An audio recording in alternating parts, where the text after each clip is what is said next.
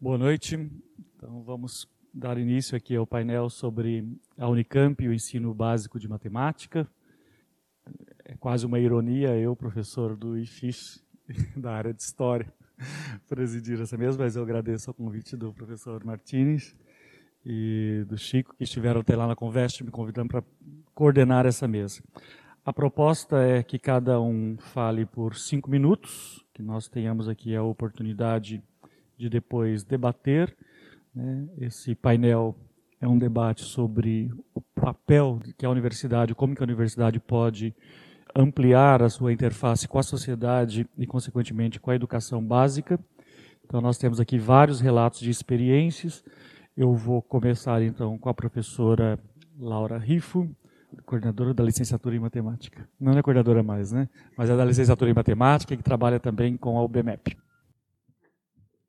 Boa noite a todos, obrigada pelo convite, Mário, agradeço, boa noite aos presentes da mesa. Eu vou falar justamente dos projetos vinculados ao BIMEP, que têm ocorrido nos últimos 3, 4 anos, basicamente. Eu sou a coordenadora regional do BIMEP, isso significa que eu trabalho com a parte logística da organização da Olimpíada. A parte legal disso... do BIMEP. Bom, vou falar um pouquinho do BIMEP, acho que aqui a maioria conhece, mas mesmo assim acho interessante descrever do que se trata. É a Olimpíada Brasileira de Matemática das Escolas Públicas. Ela existe desde 2005 e o objetivo dela era que todas as escolas do Brasil aplicassem uma prova de matemática em termos de no formato de Olimpíada. Ela começou em 2005, sendo aplicada para 10 milhões de alunos e rapidamente, em 2 anos, já alcançou o número total, já atual praticamente, de 17 milhões, atualmente são 18 milhões. Isso significa todas as escolas, basicamente, tá? 99,7% dos municípios, 54 mil escolas, os números são gigantescos, tá? O alcance é muito grande. E aqui vocês têm um resumo sobre a premiação, tá? Como foi modificada a premiação entre medalhas de ouro, prata e bronze e menções honrosas. Então, atualmente, essa aqui é a proporção de 500, 1.500, 4.500, a proporção de medalhas de cada tipo, ouro, prata e bronze. A partir de 2017, entraram as escolas particulares também. Então, até 2016, esses aqui são os números de escola pública. E aqui embaixo são com as escolas particulares já começando a participar. O que é legal dentro do BIMEP são os programas que aparecem depois para os alunos medalhistas. Entre eles, o PIC, que é um programa de iniciação científica, para aqueles alunos que já foram medalhistas, eles aprofundam algum tópico de matemática durante 1 ano. Bolsa TIM, tá? Alunos de graduação na área de exatas em universidades públicas, eles concorrem à Bolsa TIM, que são 50 bolsas por ano, no valor de R$ 1.200 por mês, podendo ser renovadas até 4 anos. Então, é uma bolsa de permanência, basicamente, bem bacana. A Bolsa PIC, que é uma bolsa do CNPq, também para alunos de qualquer graduação, agora em qualquer universidade, no valor de R$ 400 por mês, também durante toda a graduação, tem que concorrer, tá? Tem menos bolsas do que alunos. Essa mesma bolsa pode acompanhar o aluno para o mestrado e para o doutorado, já sendo financiada pela CAPES, o que é bastante bacana.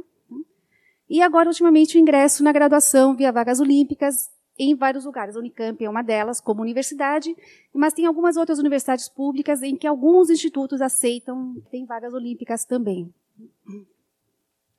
A nossa regional é essa, Campinas está aqui embaixo, então é uma regional bastante grande, tá? Vai até São João da Boa Vista, Pirassununga. A gente tem em torno de 1.000 escolas e 400 mil alunos. O alcance é bastante grande, e essa foi a parte boa, tá? De trabalhar junto com o BIMEP, que é justamente poder ter contato com essas escolas, e a partir daí foram criadas ideias do que fazer junto a essas escolas, junto a esses alunos. Então, nós temos aqui só uma tabela com resumo de medalhistas nos últimos 4 anos, que é o período que eu estou na coordenação. Uma coisa legal que aconteceu esse ano foi o aumento de meninas que ganharam medalhas de ouro. Tá? A gente manteve 20, que nem ano passado, mas nós passamos de 1 para 8 meninas de medalhistas de ouro, e isso é legal. Tá? Isso eu acho bacana per se. Então, nós temos em torno de 254 medalhistas que pertencem a aproximadamente 200 escolas. É com essas escolas que a gente trabalha e é sobre isso que eu vou falar nos projetos que a gente desenvolve.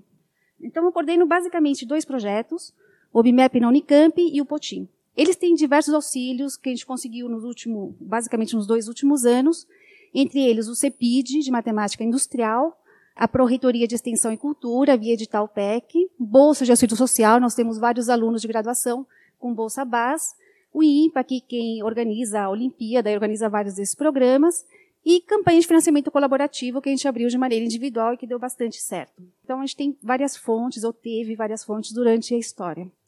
O BIMEP na Unicamp é um programa de visitas de escolas. Nós recebemos visitas, isso foi aumentando com o tempo, mas recebemos em torno de 50 alunos em cada visita, de ensino fundamental 2 ou médio, ou misturado, tipicamente. E eles se reúnem para vir no IMECC, passar o período da manhã fazendo uma oficina de matemática com algum docente do IMECC, oficina de jogos de matemática, um almoço no bandejão, se der tudo certo, e visita alguma outra unidade, que tipicamente tem sido um museu de ciências, mas poderia ser qualquer unidade parceira. Já teve o IEL, já teve o arquivo Edgar Lowen Roth, já teve diversos lugares acolhendo esses alunos no período da tarde. Então, aí depende muito da parceria que a gente consegue fazer. Em termos de números, esse programa começou em 2017. Nós recebemos, esse primeiro ano, 12 escolas em 8 visitas. Tá? Tinha municípios com mais escolas, que juntaram várias escolas. E atendemos 350 alunos. Atualmente, a gente mudou um pouquinho o esquema. A gente tinha 2 docentes, era o Lúcio e eu. A gente começou tocando o barco. Depois veio outro docente mais do IMECC, que começou a ajudar. E agora temos 8. Com esses 8, a gente conseguiu ampliar a nossa projeção e receber 800 alunos nesse ano, recebendo 21 escolas de 12 municípios. E tem 12 porque a gente está recebendo bastante escolas de Campinas agora. A gente nunca recebeu Campinas, esse ano a gente abriu espaço para eles. E aqui nós temos 5 bolsistas, 6 bolsistas mais ou menos, e vários voluntários. Potim, faz rapidamente então para o outro, é um polo de treinamento que está voltado para alunos de 8º e 9º anos de ensino fundamental, a maioria de escolas públicas da região, e nós oferecemos pra, em torno de 70 participantes aulas todo sábado para preparação para a Olimpíada.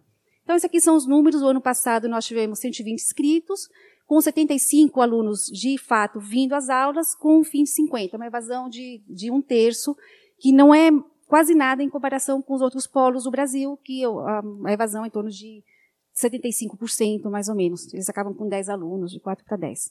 Temos vários bolsistas, alunos de pós que trabalham. Então, ele funciona como um laboratório de ensino para os nossos alunos, ao mesmo tempo que permite um alcance grande junto a alunos de escola pública, não somente a professores. Outros projetos que eu não coordeno, é um OBMEP na escola, que também está vinculado ao OBMEP, é coordenado pela professora Claudina Izep. É um projeto voltado especificamente para professores que prestaram uma prova, que foram escolhidos de acordo com isso, e ela entrega material e faz preparação desses professores para que eles levem esse material para suas escolas e criem oficinas de matemática no contraperíodo. E outro, finalmente, o PIC, de Iniciação Científica, que também é coordenado por um professor do IMECC, o Ricardo Bilotti. Ele tem em torno de 230 alunos inscritos e recebe 170 presencialmente aqui, quase todo sábado, alunos de 6º Fundamental 2 até Ensino Médio. Tá? Isso aí é preparação, aprofundamento de tópicos de matemática. Também a maioria é alunos de escola pública que recebem uma bolsa para poder vir no polo presencial. E aqui tem mais informações, quem quiser acessar pode tirar uma foto dessa página para acessar os sites com todas as informações desses programas. É isso, obrigada. Agora eu posso respirar. Obrigado, Laura. Eu passo com o professor Samuel Rocha, também lá do IMECC, pelo responsável, o integrante, né, do mestrado em ensino de ciências. Ok, boa noite, boa tarde aos que estão aqui presentes e aos que vão ver depois na internet. Obrigado pelo convite, pela iniciativa do professor Mário Martínez e o acolhimento aqui do Unicamp. Eu queria, então, apenas mostrar algumas atividades que a Unicamp tem participado, o IMECC e, em particular, o LEM. Então, eu vou ser bem breve para mostrar algumas dessas coisas. A ênfase que eu queria passar aqui é que, sim, a Unicamp tem uma série de atividades que são contundentes, são expressivas no ensino básico, mas que pode fazer ainda bastante coisa nessa direção. Então, o primeiro item que eu queria mostrar é basicamente o LEM.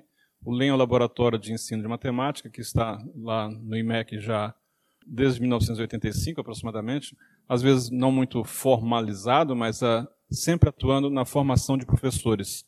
Então, na formação continuada, aí tem o objetivo de dar, essencialmente, conteúdos matemáticos para os professores já em atividades aqui na região de Campinas.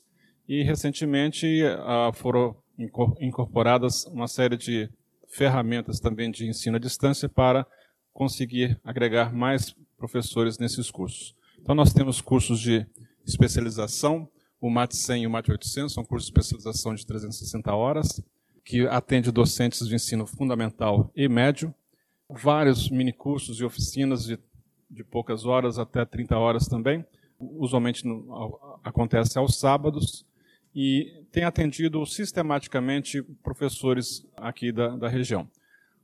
Já teve bastante procura, essa procura caiu recentemente, provavelmente porque já existe uma série de ofertas similares ao redor, mas acho que a gente ainda pode oferecer bastante nesse sentido também. O LEM é constituído por uma série de docentes, alguns já estão aposentados e ainda assim estão prestando uma colaboração muito expressiva para a formação de professores. Às vezes é feita uma visita à escola, feita assessoria, consultoria também para a avaliação em escolas, e tudo isso é feito quase que de maneira voluntária por vários professores que já foram aposentados, basicamente por um certo paixão pela formação continuada de professores. Bom, há uma série de projetos que o LEM já participam, alguns elementos do LEM participam, e então aqui eu só listei brevemente, depois vou mencionar um particular. Então, bolsas de iniciação científica, que inclusive a Laura já mencionou, programas que nós atuamos junto ao MEC, em particular o Proletramento e o Pacto Nacional pela Alfabetização da Idade Certa, foram projetos enormes em que vários dos nossos colegas do LEM participou, que envolve a alfabetização de professores em uma estrutura hierárquica. Nós formávamos formadores aqui de maneira semipresencial e os formadores iam para suas cidades e formavam novos professores em atividade, em sala de aula. Então, professores de ensino fundamental 1, de primeiro ao terceiro ano.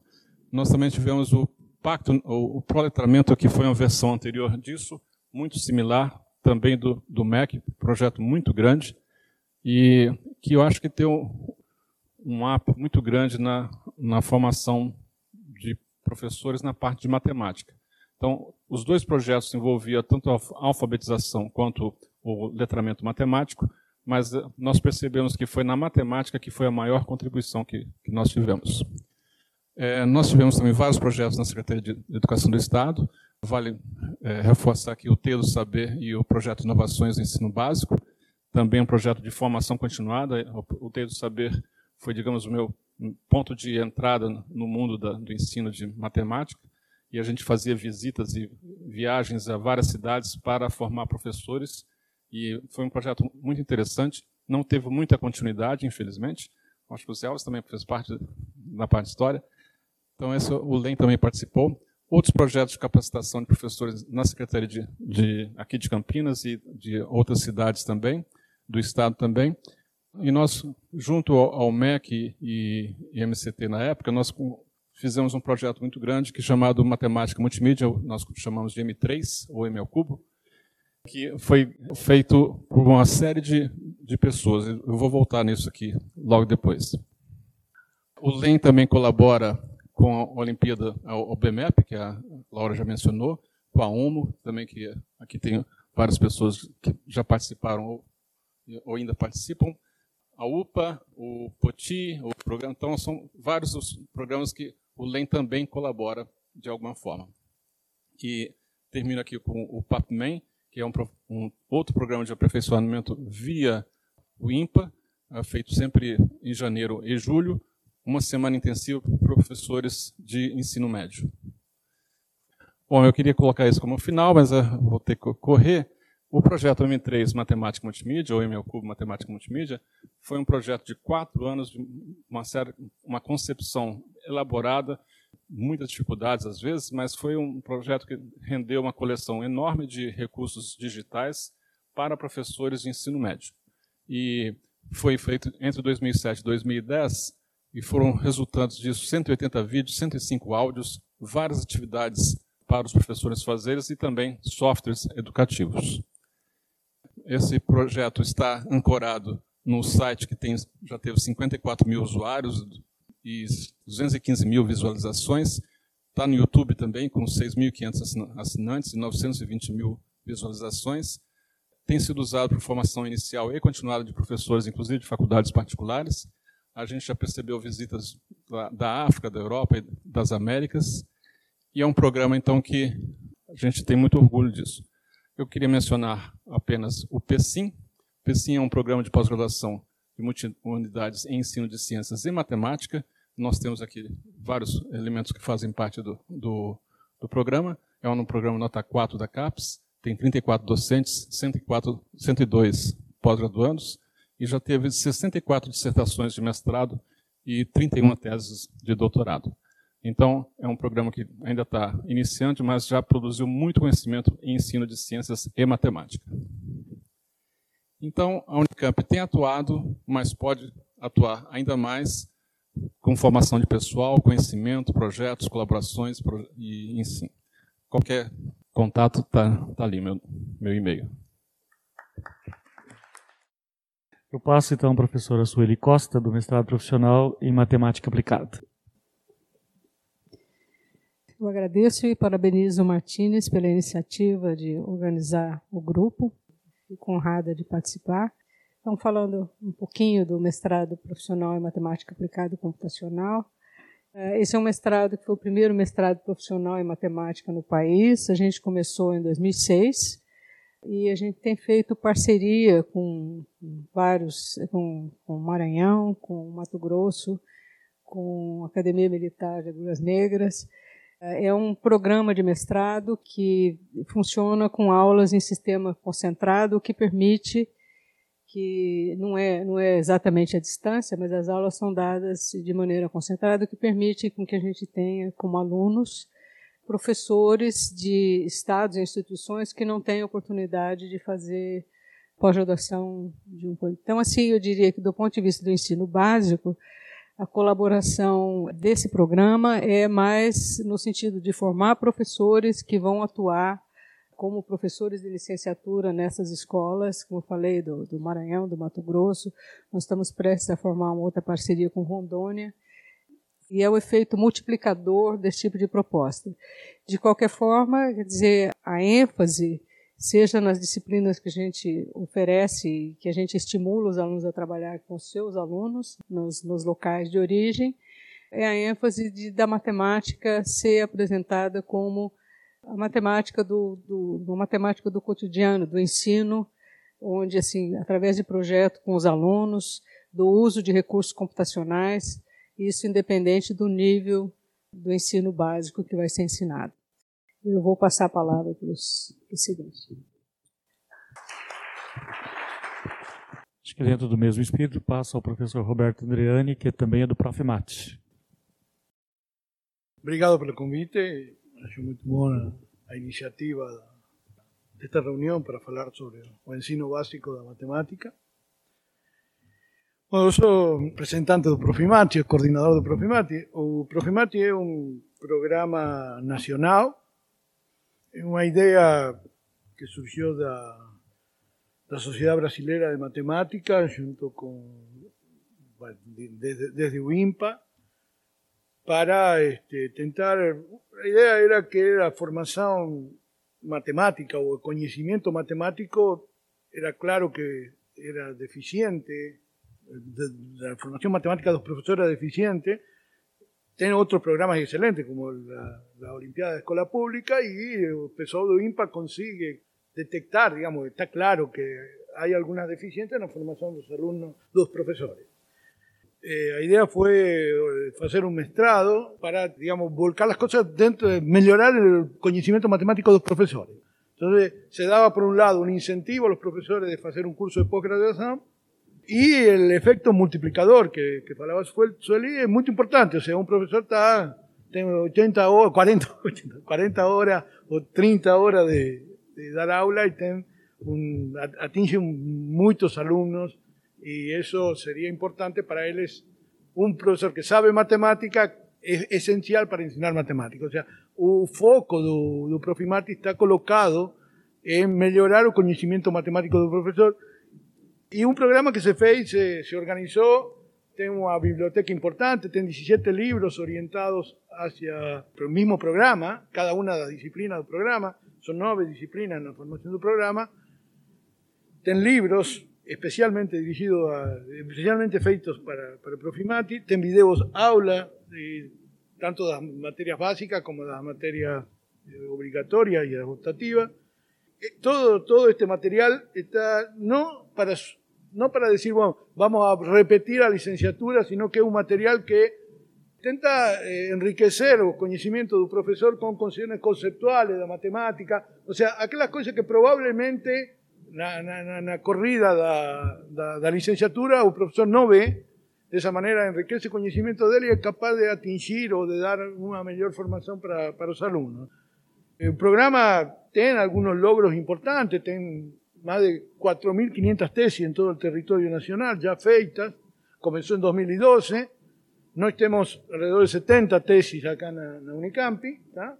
Tenemos una demanda de los profesores, de 200 profesores por año, la gente ha intentado mantener un programa, elevado el programa para frente con el esfuerzo de los profesores del IMECC, el IMECC se comprometido a partir de los directores que sucesivamente, que posso nombrar hasta acá, o Chico y o Pablo ten esforzado para apoyar el programa, y en ese sentido a gente ten logrado, la Unicamp tiene mucho prestigio, ¿tá? Deberíamos ampliar el número de vagas, porque la demanda es grande, y algo que lo que hemos visto, digamos, con esta iniciativa es que muchos profesores, tienen sentido motivado, y están todas las tesis publicadas, donde hay iniciativa de ellos mismos. El programa tiene un grupo de materias básicas, tiene un examen nacional, todo esto es dirigido por la Sociedad Brasileira de Matemática. A Unicamp entra también con control, tenemos un doble control, y muchos profesores han hecho cosas realmente boas, por ejemplo, desde manera de enseñar programación lineal para cego, hasta otras iniciativas que esa destaco porque achei que era muy interesante, y son muchas iniciativas de los propios alumnos, y lo que se procura con las tesis es que el alumno sea capaz también, o profesor, digamos, sea capaz de escribir un texto para pasar para los alumnos, de él mismo escribir un texto, y eso tiene el objetivo de la disertación final, que bueno, es obligatoria, ellos tienen que escribir una disertación final, y tienen bueno, un examen de cualificación riguroso en la parte básica para que les aprendan, y yo que vamos avanzando y estamos tendo bom sucesso aqui no estado de São Paulo. Bom, com isso vou passar para o professor Miguel Ribeiro, do mestrado em Ensino de Ciências. Boa noite, obrigado pelo convite. Eu venho apresentar algo diferente.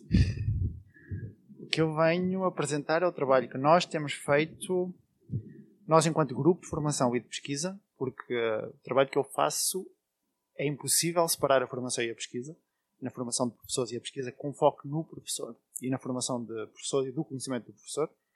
Portanto, eu venho apresentar algumas das coisas que nós temos feito no grupo que eu coordeno na Faculdade de Educação.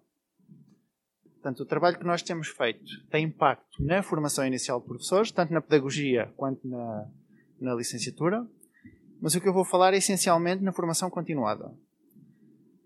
Porque portanto, a Unicamp, já foi referido, que tem muita coisa, é uma instituição importante, faz muita coisa com os professores, mas falta, na minha perspectiva, algo essencial se nós queremos efetivamente melhorar a formação de professores e a prática do professor e os resultados dos alunos, como última instância, e os resultados matemáticos dos alunos lá no final, que se prende com a formação continuada de professores. Qual é o foco da formação continuada de professores? Nós, para sermos professores de matemática, temos que saber matemática, mas que matemática é essa que nós temos que saber para poder ensinar matemática de modo que os alunos entendam. E, nesse sentido, o trabalho que nós temos feito é essencialmente de tentar efetuar uma aproximação entre a universidade e a escola. Uma aproximação entre a formação de professores e a prática do professor na sala de aula. A partir de situações da prática do professor, para discutir a matemática que o professor tem que conhecer, que a pesquisa mostra que é essencial para desenvolver o conhecimento dos alunos, portanto, que matemática é essa que o professor tem que conhecer e de que forma é que nós, na formação, podemos desenvolver esse conhecimento. E quais são os contextos em que nós temos trabalhado. Portanto, nós temos uma especialização em Educação Matemática para professores de Educação Infantil e dos anos iniciais. Os contextos que nós temos de trabalhar são essencialmente da Educação Infantil e dos anos iniciais, porque eu estou como professor da Faculdade de Educação. Porque se estivesse como professor do IMECC, sem problema nenhum, iria fazer o mesmo tipo de coisa com professores dos anos finais e do ensino médio. Temos uma especialização em Educação Matemática de 360 horas, tem por objetivo explícito desenvolver o conhecimento que nós denominamos especializado e interpretativo dos professores. Portanto, especializado porque é tanto especializado na matemática quanto na dimensão pedagógica, e nós consideramos o conhecimento especializado do professor como algo conjunto. É impossível discutir só matemática ou só pedagogia, na nossa concepção. E conhecimento interpretativo, que é algo que tem por base a prática do professor da sala de aula, as aprendizagens que os alunos já, os conhecimentos que os alunos já têm, e que conhecimento é esse que nós, enquanto professores, temos que ter para dar significado, interpretar e dar significado ao que os alunos conhecem, para ter esse ponto como ponto de partida para as discussões que nós queremos fazer. Portanto, na especialização, o curso de extensão, desde temas de geometria, pensamento algébrico, probabilidades, estatística, classificação, definição, que são cursos desde 40 horas a 180 horas, que são oferecidos pela Unicamp. Temos, eu vejo aqui alguns professores que participam, workshops, que nós chamamos de workshops CIESP-MAT, que é o grupo que nós temos, que são workshops que ocorrem normalmente no primeiro sábado do mês, amanhã do primeiro sábado do mês, que têm por focos vários temas matemáticos, sempre tema matemático. Qual é o objetivo dos workshops? Nós escolhemos o tema matemático que é identificado pela pesquisa como sendo problemático nas aprendizagens dos alunos. E se é problemático nas aprendizagens dos alunos, a pesquisa diz que é problemático no nosso conhecimento enquanto professores. E, portanto, o nosso foco é nesses aspectos que têm que ser melhorados nas aprendizagens dos alunos. Em cada um dos workshops, nós discutimos um tema diferente. Isso leva a que haja uma aproximação, pelo menos uma tentativa de aproximação entre o que nós fazemos na universidade em termos de pesquisa e o que ocorre na prática dos professores na sala de aula. Um outro contexto é a questão da formação, os workshops que nós vamos fazer agora no mês de maio, em comemoração ao Dia da Matemática, 10 vamos oferecer, e quando digo oferecer significa são gratuitos para as escolas, portanto, eu pago as deslocações e a alimentação dos estudantes. Vamos oferecer 10 workshops para que a desculpa não seja é muito caro. Todos nós temos gastos, portanto, a forma que nós encontramos de efetivamente efetuar essa aproximação é nós irmos às escolas, levar o tipo de trabalho que nós fazemos, discutir com os professores. E por último, um conjunto de formações continuadas com algumas prefeituras da região de Campinas, mas não só da região de Campinas. Porque se nós efetivamente queremos que a universidade tenha impacto na prática dos professores e na aprendizagem dos professores, não podemos ficar a olhar para o umbigo. Ou seja, não posso ficar no contexto de Campinas. Tenho que tentar ampliar e tentar chegar cada vez mais às regiões que, infelizmente, no Brasil não têm acesso a universidades como é a Unicamp. Obrigado.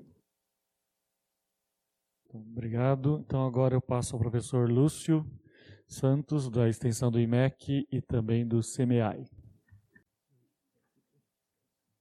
Ok, boa noite. Eu sou o Lúcio Santos e eu faço parte do CMEI. O CMEI é um CEPID que é financiado pela FAPESP. O CMEI, com esse nome, né, ideia, é um centro de ciências matemáticas aplicada à indústria. E eu sou o coordenador do que é chamado, né, o coordenador, desculpe, de educação e difusão do conhecimento. Então, desde que eu assumi essa posição, eu sempre tomei como uma linha forte de atuação é tentar contribuir com o fortalecimento do ensino de matemática, tanto no ensino fundamental como no ensino médio.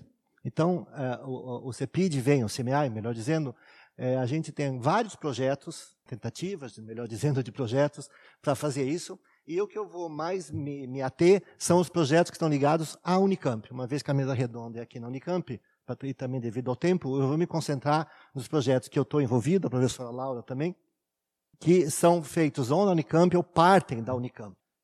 Esse é o objetivo que a gente tem lá no CEPID, né, no CMEI, de como contribuir com o aprimoramento do ensino de matemática.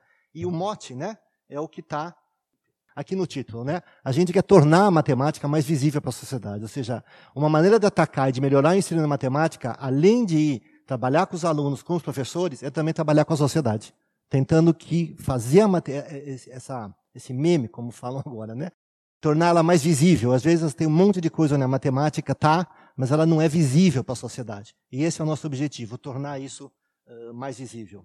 Então, um dos projetos é um ciclo de palestras chamado A Terceira Margem, onde a gente traz pessoas que não são matemáticos para falar sobre alguma coisa que está muito relacionada com a matemática, ou mesmo trazendo matemáticos, mas para falar de um assunto fora da matemática que novamente esteja relacionado. Então, essa foto em particular é de uma arquiteta que veio falar sobre conceitos matemáticos na arquitetura ao longo da história. A gente já trouxe historiadores, como foi o caso do professor Zé Alves, dançarinas, etc. E uma das principais características desse ciclo de palestras é que eles são filmados, editados e ficam à disposição gratuitamente para que qualquer pessoa possa, além de assistir, também usar, se quiser, como material ou em sala de aula, ou trechos, para tentar melhorar essa divulgação. E como as palestras são direcionadas a um público bem amplo, sempre tem uma boa disseminação. Um outro projeto é a Cinemateca. A ideia é passar, uma vez por mês, a gente tenta expor um filme que no assunto do filme esteja relacionado com a matemática. Não que o filme seja sobre matemática, mas que tenha algum assunto onde possa ser trabalhado conceitos de matemática. Em particular, esses foram os filmes de 2018 que a gente passou, e no final da sessão a gente sempre faz uma discussão com os convidados que estão presentes, falando tanto sobre o filme, sobre a dramatização e também sobre conceitos de matemática. Um outro projeto é visitar as escolas. Como a Laura colocou no BIMEP da Unicamp, que é o próximo projeto que eu também vou só citar, porque a Laura já comentou bastante, além da gente trazer os alunos para a Unicamp, a gente também vai na escola. Né? Uma troca. A gente vai na escola oferecer um workshop ou uma oficina com os alunos, em alguma semana que eles possam trabalhar mais à vontade, a gente vai lá e desenvolve um projeto. Esse, em particular, da foto, é um projeto com uma escola aqui de Americana, onde a gente vai lá e fala um pouquinho sobre otimização e películas de sabão. E, por fim, como a Laura já colocou, o BIMEP da Unicamp. Aqui tem uma foto, quando os alunos vêm e ficam trabalhando no IMECC, fazem um workshop, depois trabalham com jogos matemáticos, e é uma interação muito grande entre os professores, os alunos e a gente também que tem essa troca. É isso. Obrigado. Então, por fim, agora o professor Francisco Gomes, pró-reitor, e foi o professor que criou o Profis. Por esse motivo, eu queria, já que nós estamos tratando aqui da matemática, e a matemática para alunos do ensino fundamental e médio, eu preciso fazer um parêntese e mencionar que a maior contribuição da Unicamp para o progresso da matemática no ensino fundamental e médio é o nosso... É a nossa licenciatura em matemática, que é oferecida, um curso de graduação para 70 alunos, um curso noturno, é oferecida já há muitos anos, foi o primeiro curso noturno da Unicamp, justamente essa licenciatura em matemática. Mas eu não vim falar, infelizmente, da licenciatura, eu vim falar sobre o Profis. E o Profis é um pouco diferente, é um curso um pouco diferente daquilo que foi tratado aqui, mas toda vez que alguém diz que você tem oportunidade de falar sobre Profis, não importa se a mesa é de pessoas que estão tratando de culinária, eu vou e eu falo. E normalmente de forma entusiástica, então vou tentar conter o entusiasmo aqui.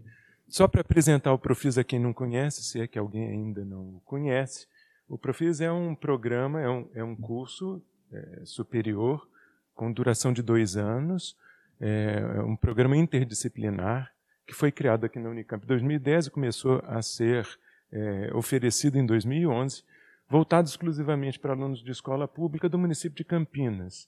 Ele recebe 120 alunos por ano, esses alunos vêm basicamente de 90 a 95 escolas de Campinas.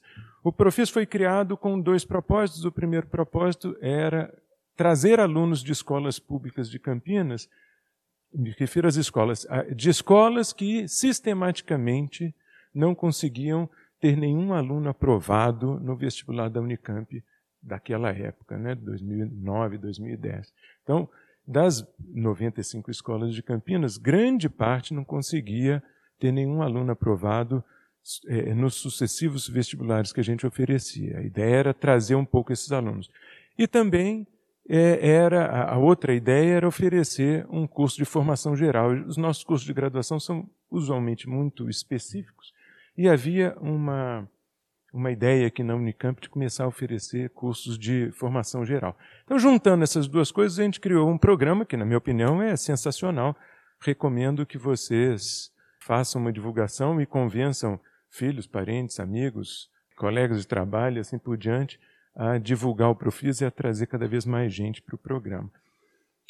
O Profis tem uma característica muito interessante no ingresso, que é o fato de, por oferecer vagas para escolas públicas, no mínimo uma vaga para cada escola e no máximo duas, os alunos que vêm para o Profis são um retrato fiel do município de Campinas. Você tem um número de pretos e pardos ligeiramente superior, mas próximo do que se observa em Campinas. Você tem mulheres em grande quantidade. Você tem pessoas de classes sociais diferentes. Apesar da maioria ser de escola pública, ainda assim você tem pessoas que vieram de escolas públicas seletivas e, portanto, frequentemente têm uma renda maior que a média. Ou seja, a gente consegue, numa mesma turma, ter um grupo bastante heterogêneo, o que traz uma dificuldade muito grande para o professor, mas, em compensação, é muito rico para a convivência do professor com os alunos e entre os alunos. Bom, mas aí eu queria falar sobre matemática, né? Então, dentro do currículo do Profis, a gente tem as disciplinas que são de formação geral, e aí isso inclui desde primeiros socorros, ética e bioética. O currículo é divertidíssimo. Mas a gente tem uma disciplina de matemática, porque, enfim, o principal, o Zé Alves nunca vai concordar comigo, mas o principal da formação é a matemática, né? O resto da mesa vai concordar, salvo o José Alves aqui. Mas o principal é a matemática. E a gente percebe que esse grupo que entra no Profis é um grupo de alunos espetaculares, são alunos sensacionais, com um potencial muito grande, que tiveram o azar de ter tido uma formação insuficiente para que eles pudessem ingressar aqui na Unicamp através do vestibular, concorrendo com pessoas com um potencial equivalente, mas que tiveram uma formação melhor. Então, esses meninos são sensacionais, trabalhar com eles é espetacular. Por outro lado, eles têm alguma dificuldade em matemática, porque, como todos os meus antecessores aqui disseram, o ensino de matemática no Brasil e, em particular, aqui na região, tem lacunas. E é por esse motivo que há tantas iniciativas para incentivar a melhoria desse ensino. E o meu papel nesses 8 anos e meio foi pegar 2.100 alunos, mais ou menos, e ajudar esses 2.100 alunos a encontrar um caminho ali no meio da matemática, alguns com mais prazer, outros com menos, mas para encontrar um caminho ali no meio da matemática e conseguir aprender o básico, compreender o básico da matemática para seguir não só carreiras na área de tecnologias e ciências exatas, mas também na área de ciências humanas, porque, afinal de contas, a matemática faz parte da formação geral, né? Então, na área de ciências humanas, na área de ciências biológicas e assim por diante. E essa experiência foi uma experiência muito rica, os alunos são muito interessantes, são muito dedicados, são muito interessados, né? Não interessantes, mas interessados. E, com isso, foi possível desenvolver, ao longo desses anos, uma espécie de currículo que cobrisse as lacunas que o ensino de matemática da região tem. Então, se vocês acompanharem o currículo do Profis no primeiro ano, vocês vão encontrar disciplinas de matemática que têm esse propósito. Já estourei aqui muito o meu tempo, poderia falar sobre Profis por 18 horas seguidas sem respirar, mas vou deixar o Zé Alves continuar o painel. Bom, vamos lá agora, primeiro fazer um adendo de que concordo que a matemática, eu não disputo essa questão da história ser o lugar mais importante, não, porque, sobretudo no atual contexto, vamos deixar de lado. Mas, de qualquer forma, abrindo espaço enquanto para as perguntas, podem perguntar diretamente a qual dos expositores e das expositoras. Então, vamos lá, professor Martínez. Bom, pessoal, eu faz 41 anos que sou professor do IMECC, né? E até 2 anos atrás, eu acho que eu não sabia nem 10% das coisas que vocês fazem. Nos últimos 2 anos aprendi algumas coisas, porque eu tenho um programa de entrevistas no IMECC, então eu entrevistei todos vocês, né? Então, vocês me contaram as coisas que fazem, mas até 2 anos atrás não sabia nem 10%. E eu acho que isso é bastante comum em toda a universidade. A universidade não sabe o que as outras pessoas fazem e a sociedade não sabe o que a universidade faz, né? Isso é muito dramático hoje, que a sociedade não sabe o que nós fazemos, tem ideias absolutamente extravagantes, né? sobre o que a gente faz aqui. Então, a minha pergunta para todos é o seguinte: como que nós fazemos para turbinar, para que se conheça toda essa atividade fantástica que, em particular, vocês fazem na área de o ensino básico de matemática? É para todos, né? Mas, enfim, cada um pode responder com suas ideias. Professora Sueli. A minha resposta é mais simples. Eu tenho realmente o privilégio de, como coordenadora regional da BIMEP, ter contato direto com as escolas e com os professores que organizam o trabalho dos alunos na escola. Então, para mim, o meu contato é imediato, via o e-mail registrado da escola, com aqueles professores que realmente já estão fazendo alguma coisa. Então, todos os programas, tanto os que eu organizo, quanto os outros que estão voltados no IMECC para professores, seja o PAPIMEM, o curso de verão, de inverno, qualquer outra coisa que seja oferecida para professores da rede pública, eu faço questão de divulgar pela lista do BIMEP. Então, mas é um privilégio, eu sei que não é o típico. E é como eu consigo alcançar meu público-alvo.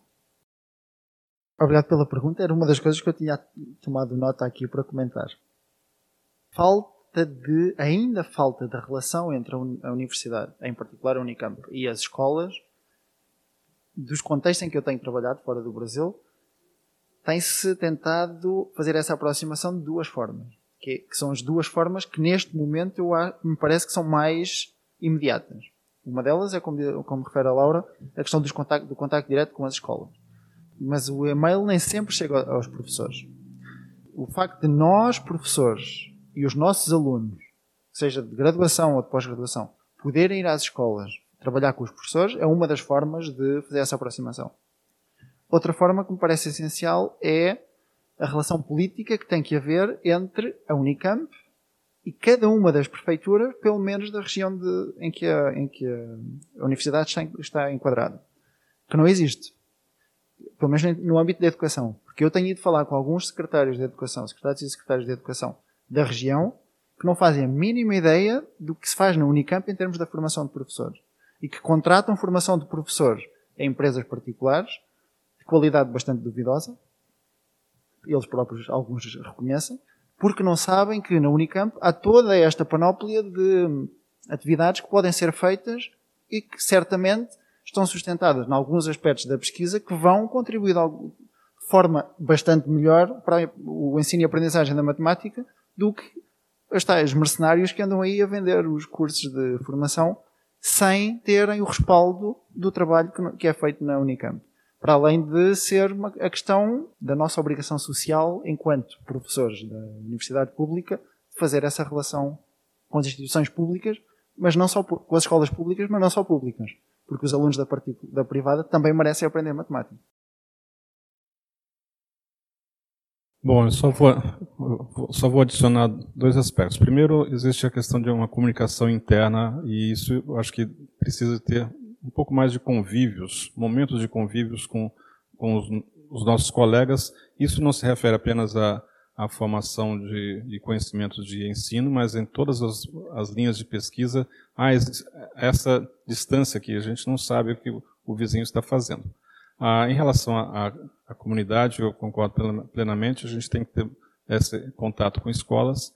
E atualmente existe, sem dúvida alguma, um fenômeno muito explosivo, novo, que a gente tem que aprender a dominar ou aproveitar, que é as mídias sociais. Então, ainda está totalmente pulverizado, mas eu acho que cada um de nós podemos sim divulgar as coisas que a gente percebe que são interessantes para os nossos amigos, que eventualmente isso viraliza de alguma forma. Às vezes não acontece, nesse mundo enorme de muitas informações, se a gente ficar quieto, as outras informações vão simplesmente dominar completamente. Então a gente também tem que usar os nossos meios de comunicação, nossas mídias sociais, para divulgar o que a gente faz, o que os outros fazem, e em particular na questão do que nós contribuímos para a sociedade em termos de ensino de matemática também.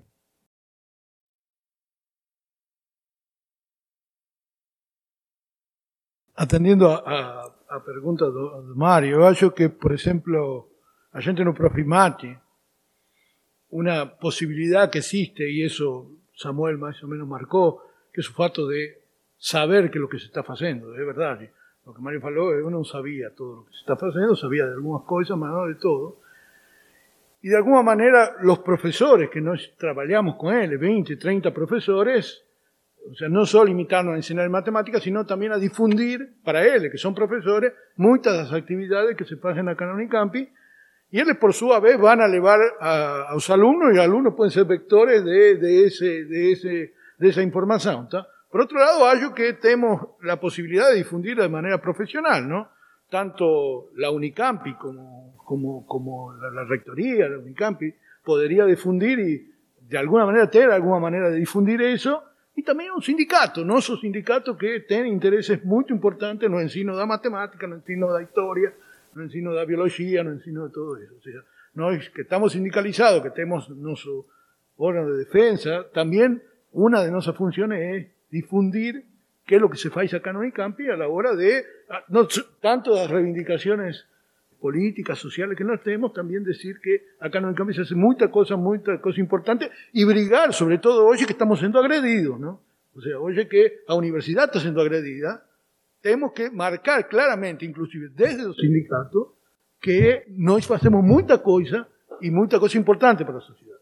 No solo pesquisa, que es decisiva para el desarrollo independiente, sino también nos preocupamos por la formación del material que vamos a recibir aquí dentro de Unicamp. Y acá estamos viendo por lo menos 7 iniciativas muy importantes.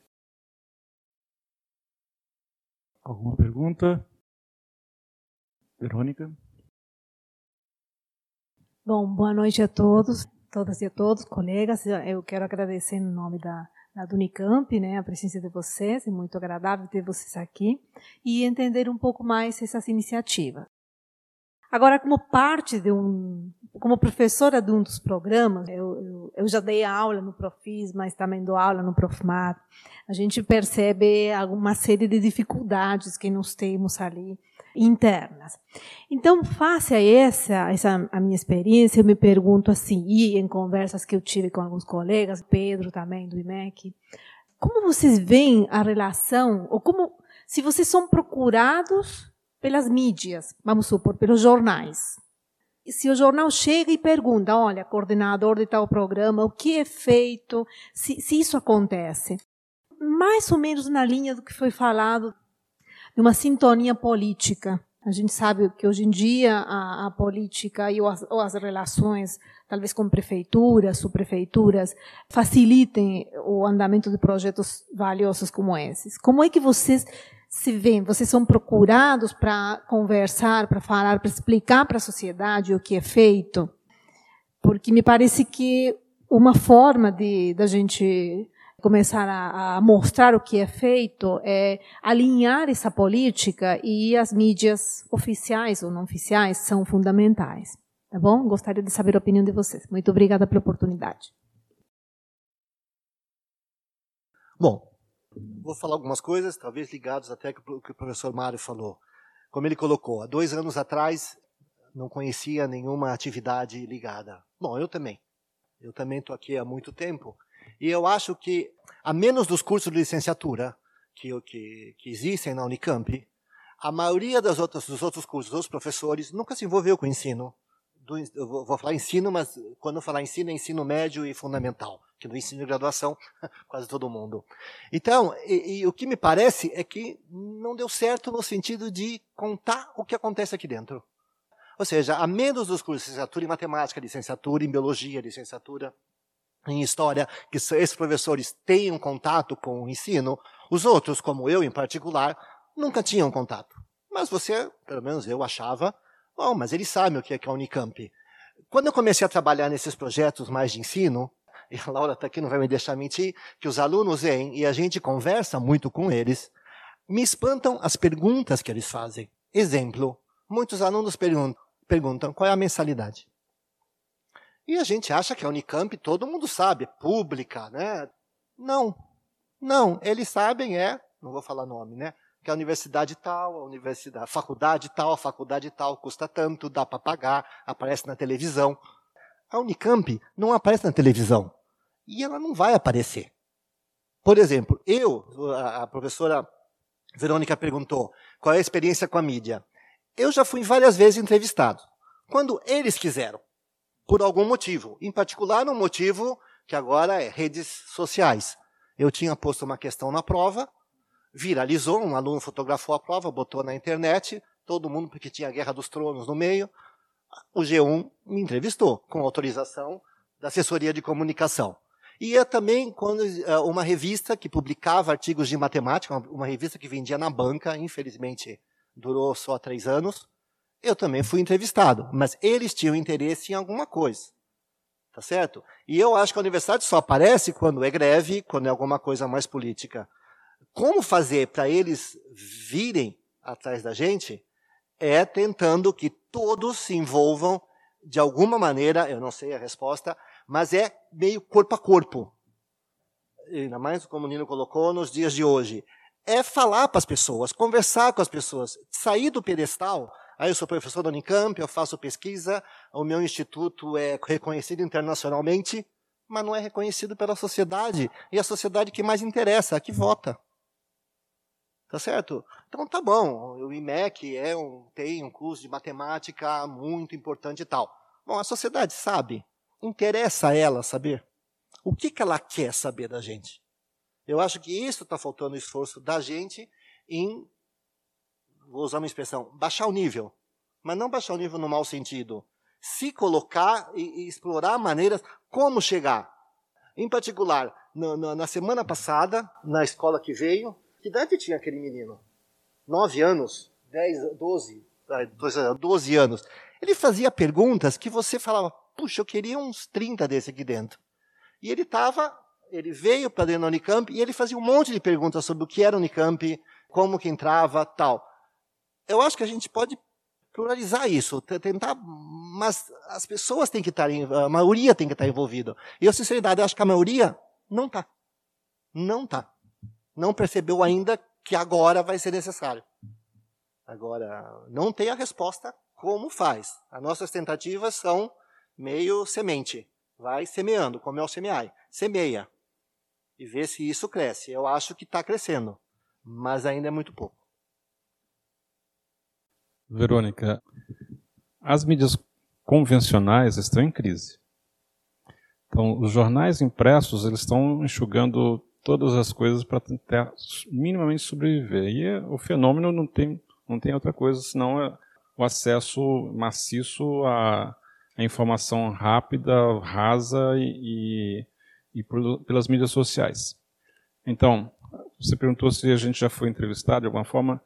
Em particular, quando eu estava no Museu de Ciências, eu tinha vários acessos que as mídias queriam saber, alguma efeméride astronômica, algum acontecimento científico, e aí perguntavam aqui para a Unicamp. Então, a mídia convencional busca na Unicamp, como o Lúcio falou. Quando acontece alguma coisa, eles vão à Unicamp e querem saber o que aconteceu. Então, nós tivemos o caso, quando teve a epidemia de dengue e chikungunya e tudo mais, eu fiquei surpreso que tinha gente aqui na Unicamp fazendo pesquisa nisso e eu, por acaso, estava na direção da RTV e os nossos jornalistas não sabiam. Então, ver que a Globo fez uma matéria enorme. Então, eles procuram. Mas isso está caindo bastante e a gente tem que aprender cada vez mais como é que, em que direção isso vai. Então eu insisto que a gente tem que fazer experimento meio que científico, tipo semear alguma informação em alguns lugares, para algumas pessoas, e isso às vezes vai longe. Então a gente tem contatos com alguns jornalistas, que a gente percebe que algumas coisas planta lá e vai embora, vão embora. Às vezes não acontece nada. Mas a gente tem que, e eu concordo plenamente com o Lúcio, a gente tem que ser mais vocal. Nós estávamos tranquilos no nosso mundo aqui de conforto, né? Mas esse distanciamento pode nos custar muito caro, inclusive em épocas em que a gente é bombardeado e nós estamos atacados, como diz o Nino. Então a gente tem que ser mais vocal mesmo, nós temos que colocar a nossa cara e nos colocar a tapa, né? Eu vou só complementar com uma coisa. É verdade que a mídia não nos procura. Então, se a mídia não nos procura, o que é que nós temos que fazer? Temos que ir nós à mídia. Como é que nós vamos à mídia? Uma opção é, se eu conheço o jornalista da TV alguma coisa, vou falar com o jornalista. Mas por que é que nós não deixamos de fazer a política antiga, que é falarmos entre nós, e passamos a ter uma atuação mais proativa? Passamos a nós próprios fazer alguma coisa e colocar na mídia. E dou um exemplo. Eu tenho feito alguns vídeos, e está aqui a Fabiana, que acompanha em algumas das atividades. Nós temos feito, durante a formação, alguns vídeos de 2 minutos. E eu estou no Brasil há 3 anos. Eu coloquei um dos vídeos no Facebook, que eu criei quando cheguei ao Brasil, com o nome do grupo. Em 2 semanas teve mais de 1000 visualizações. Não sei se é do meu português, se é do tema da discussão, não sei qual foi o efeito, mas algo que é simples. Foi uma edição feita por um dos alunos da pós-graduação, cortar o vídeo de um momento que para nós é importante, porque é um momento significativo de formação de professores, para discutir alguns dos aspectos associados à formação que nós fazemos. Desenvolver o conhecimento especializado do professor, que não dá trabalho, tem poucos custos e nos permite chegar a contextos em que nós, aqui sentados nas cadeiras, no nosso trabalho de pesquisa, de formação e de aulas, não conseguimos chegar. Portanto, se a mídia não vem, temos nós que ir à mídia. E já não sei se foi o Samuel que falou também na questão de nós, se o veículo institucional não alcança quem tem que alcançar, porque eu tenho a sensação que a Unicamp, a página da Facebook, a comunicação, não funciona como deveria funcionar. Porque eu já trabalho em outras universidades no exterior, e a relação da divulgação da instituição com os elementos as entidades de divulgação falha ali alguma coisa. Portanto, se esse canal não funciona ainda, certamente pode ser melhorado, mas se não funciona ainda, temos nós que ir fomentando esse tipo de trabalho. E se estamos aqui 7, 8 pessoas que podemos cada um fazer esse trabalho individualmente, se nós começarmos agora que efetivamente já conhecemos o trabalho, porque eu certamente seria o que menos conhecia do trabalho que todos nós fazemos, porque é que nós não, agora que conhecemos um pouco do trabalho, não divulgamos não apenas o nosso, mas temos que divulgar o dos outros, porque se eu ao divulgar o trabalho dos outros vou estar a divulgar o meu. Temos que deixar de fazer a tal política de não, só vou divulgar isto porque se eu divulgar do Samuel, a escola vai chamá-lo e não vai chamar. Vocês estão-se a rir, mas pensa lá. Vou fazer, de novo, eu disse que eu estou aqui infiltrado, né, para fazer propaganda do Profis. Então, eu vou fazer uns comentários a esse respeito. Primeiro, naturalmente, quando o Profis foi criado, ele apareceu na mídia e nós fomos procurados, demos entrevistas, mas isso aconteceu no fim de 2010, começo de 2011, já lá se vão 9 anos, né, desde 2010. De lá para cá, o Profis chegou a ganhar um prêmio pelo curso. Isso também deu alguma projeção.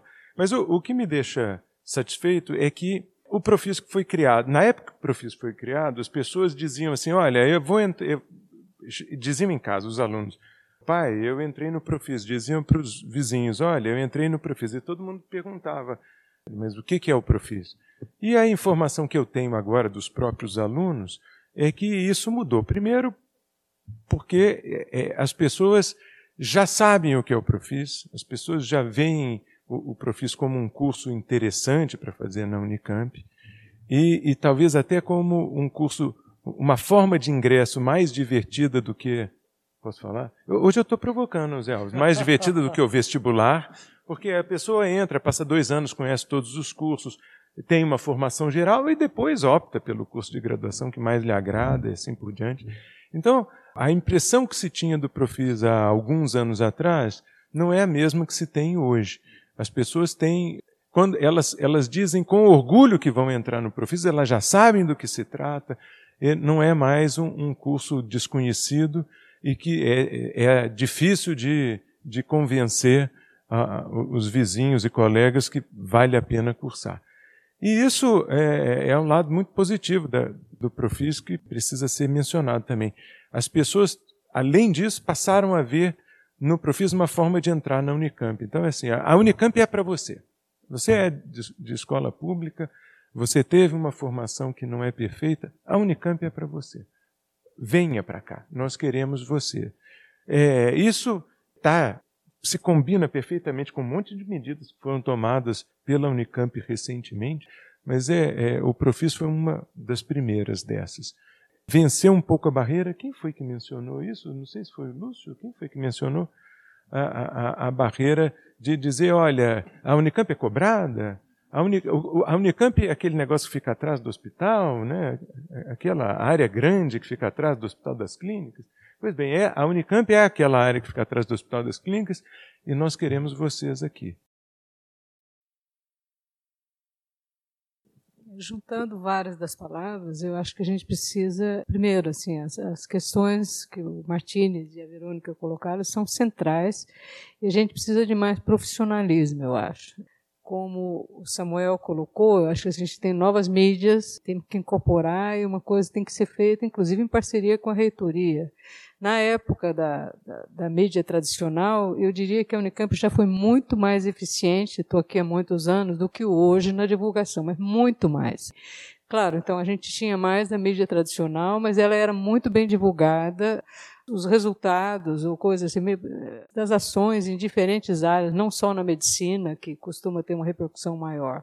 Então, a gente já foi mais profissional, eu acho, nessa área. Quer dizer, mudaram os meios agora, mas a gente precisa agir com profissionalismo mesmo.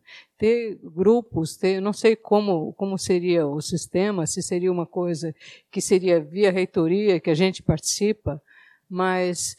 Os próprios dados que o Samuel participei, tive o prazer de participar do M3, eu acho que a gente tem uma quantidade de material imensa lá. Sim, os números parecem impressionantes, mas eles poderiam ser muito maiores, mas muito maiores. Como elaborar isso, como eventualmente até trazer pessoas para conhecer o material, etc. E tal. Eu acho que então o que a gente precisa de profissionalismo mesmo nessa parte de mídia. Como fazer o que seria o grupo onde a gente tivesse o apoio para divulgar as coisas. Olá, boa noite a todos, obrigada pela apresentação. Meu nome é Rita, eu sou filha da casa e tive a oportunidade de trabalhar em diversos projetos que vocês mencionaram essa noite aqui. E eu acho que o meu comentário está bem relacionado ao profissionalismo que a professora Sueli acabou de comentar e essa coisa da divulgação também e de aproximação com a sociedade. Mas que, com a apresentação de vocês, eu não poderia fazer essa pergunta, é porque eu conheço de dentro alguma das iniciativas, que tudo parece que vem muito de fora. Então, eu trabalhei também no Redfor, que ninguém nem comentou aqui, mas a gente teve mais de 8.000 professores fazendo especialização em matemática. Mas todas essas iniciativas, lógico, tirando todos os cursos que vocês mencionaram, que foram criados de pós-graduação e o Profis e esse tipo de iniciativa, mas eles são coisas que o IMECC acaba incorporando, não sei, por falta de opção de outro lugar, mas não são coisas quase que acho que as pessoas que participam e vocês, professores, se sentem de fato, donos daquilo. Por mais que a gente tenha super orgulho do M3, ele veio pra gente, não foi a gente que teve a iniciativa de ir atrás. Então, será que a gente, vocês como professores do IMECC, conseguirem imaginar iniciativas em conjunto, de preferência, né? Porque quanto mais gente junta trabalhando na coisa, acho que ela consegue crescer mais. Virem de vocês alguma coisa de iniciativa, não é um jeito de tornar a coisa maior e mais ligada ao que a gente tem, fazer ligação com a sociedade mesmo? E é relacionado a isso ainda, é quase que uma outra colocação, e que agora que eu estou voltando do doutorado eu sinto mais falta ainda, é a falta de pesquisa relacionada com essas iniciativas. Então, quando eu trabalhava no Redfor, era quase assim, nossa, não, vamos ver o que acontece com esses professores, como é que eles estão evoluindo, como é que eles não estão, o que está acontecendo, o que eles estão achando, deixa a gente fazer um questionário, alguma coisa assim. Então, acho que até por esses projetos virem de fora, é mais difícil para vocês planejarem essa pesquisa. Então, será que não é uma boa hora da gente tentar pensar coisas que a universidade, a Unicamp, como uma das melhores do país, ela tem que dar sugestões e não só acatar coisas que vêm, que são pedidas para serem feitas? Bom, realmente a gente tem muito orgulho do M3, que além de vários dos recursos, até casais se formaram no M3. Excelente pergunta, Rita. Nós temos várias dessas iniciativas como resposta, bem qualificada, eu acredito, a demandas que vêm de fora. Eu acho que nós temos corpo docente, massa crítica e know-how para tomar a dianteira de alguma coisa. E eu insisto que nós estamos, talvez, numa transição de tecnologia muito favorável. Então, como está tudo muito pulverizado e amorfo, se tivermos uma concepção bem pensada, e tem que ser de muita gente, a gente pode aproveitar cada vez mais essas mídias que estão disponíveis para o ensino de matemática, para a divulgação de ciências. Eu estou pensando só nessas duas coisas, mas certamente tem outras coisas, inclusive medicina à distância. Tem muita coisa que a gente pode tomar a dianteira. E eu concordo plenamente que a gente tem que fazer esse esforço. A gente tem que sair da nossa zona de conforto, porque é muito favorável a gente... Ah, tem um edital lá. Interessante, se a gente fizer assim, assim a gente consegue. Mas que tal propor? E eu acho que essa provocação é excelente, porque a gente pode propor algumas coisas. Temos, então, know-how, tem gente fazendo pesquisa avançada nisso, que a gente pode implementar em alguma escala. E existe um aspecto que talvez a gente precisa pensar direito, que são os recursos. Então, quando a gente atende essas demandas, é porque envolve uma quantidade de recurso que alguma instituição confia que a Unicamp consiga tocar. E, partindo da gente, a gente tem que ir à procura desses recursos. Isso talvez não seja tão simples assim, mas a concepção é fundamental. Bom, obrigada pela pergunta, Rita. Realmente... Bom, acho que, Maria, nós fomos criados como matemáticos. Isso significa fazer perguntas faz parte do meu trabalho, eu sou paga para isso. E sim, é uma constante, tá? Por exemplo, em particular, nos projetos que eu trabalho com a BIMEP, com alunos.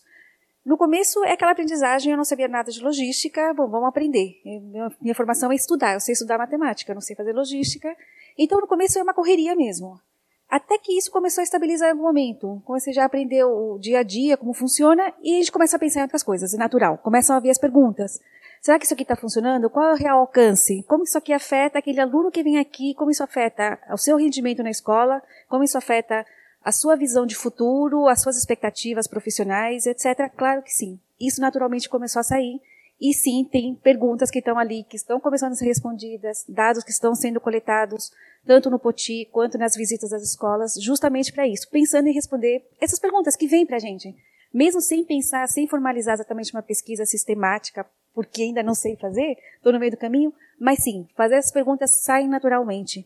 Propor coisas diferentes, sim, ótimo, mas eu não tenho problema nenhum em trabalhar com coisas que estão ali, com esse material que é riquíssimo, e trabalhar em cima. Nem aqui, nem no INPA, se você procurar atrás do Potim ou da BIMEP, tem pouquíssima pesquisa feita. A maioria é descritivo. Vamos fazer descritivo, quantos números, quantos medalhistas, meninos, meninas, em que região.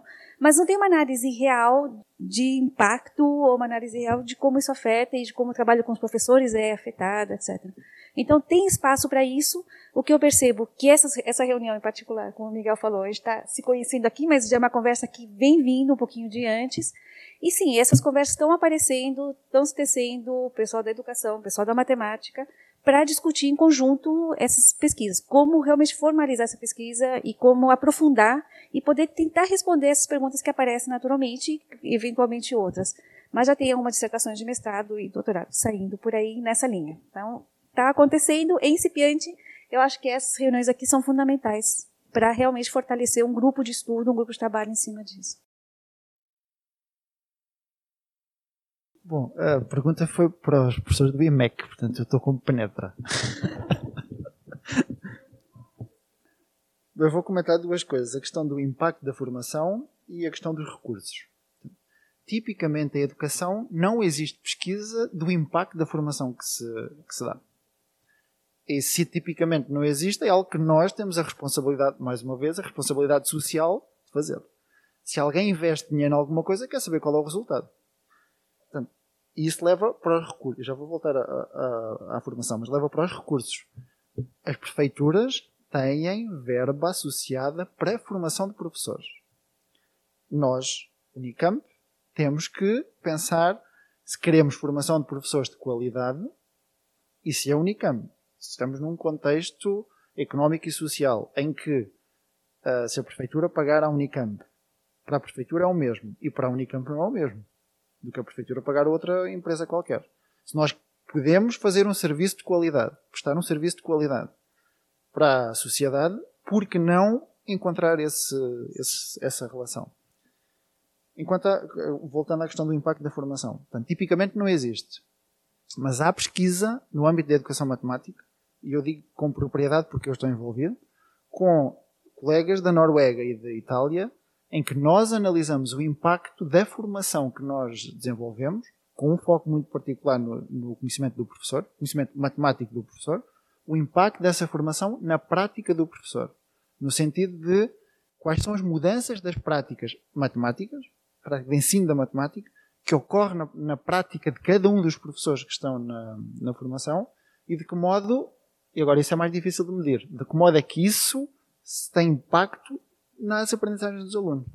E medir as aprendizagens, infelizmente, é o resultado das provas, que é toda uma outra discussão. Portanto, mas, tipicamente não existe, mas há algumas evidências de que, efetivamente, a formação tem impacto e que tipo de impacto tem na prática.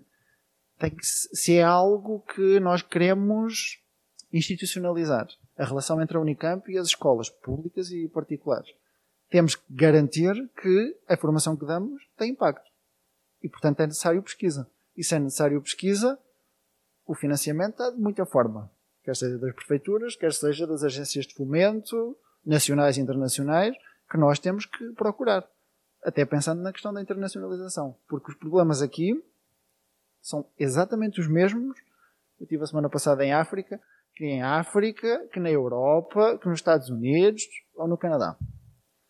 O tipo de problemas são exatamente os mesmos. O problema em si vai variar dependendo do contexto e dos aspectos culturais. Agora, o tipo de problemas em termos de ensino e da aprendizagem da matemática é o mesmo.